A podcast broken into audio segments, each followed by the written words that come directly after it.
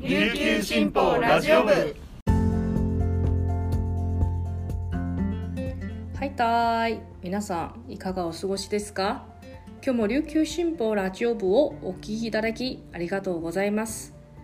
8月1日火曜日。本日の担当パーソナリティは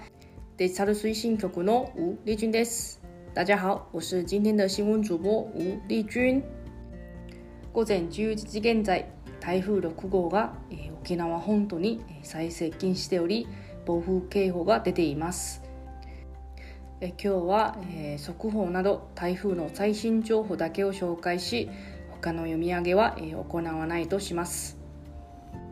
大型で非常に強い台風は1日午前9時現在那覇市の南東約250キロの海上にあり時速20キロで西北西へ進んでいます。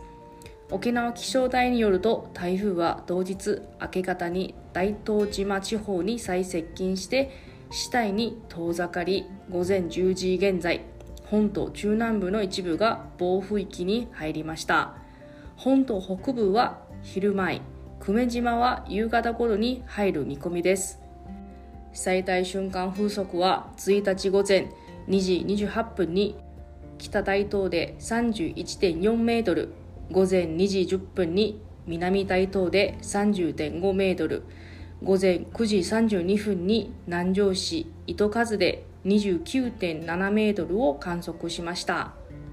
気象台は午前10時24分久米島に暴風高潮警報を発表しました。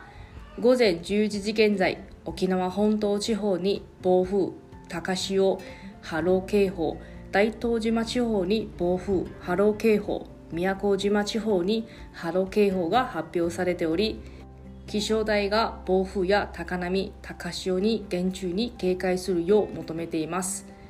1日に予想される最大風速は本島地方が40メートル大東島地方と先島諸島が25メートルとなっています。次は沖縄県内のスーパーの休業情報をお伝えします。台風6号の接近に伴って暴風警報が発令されたことなどを受け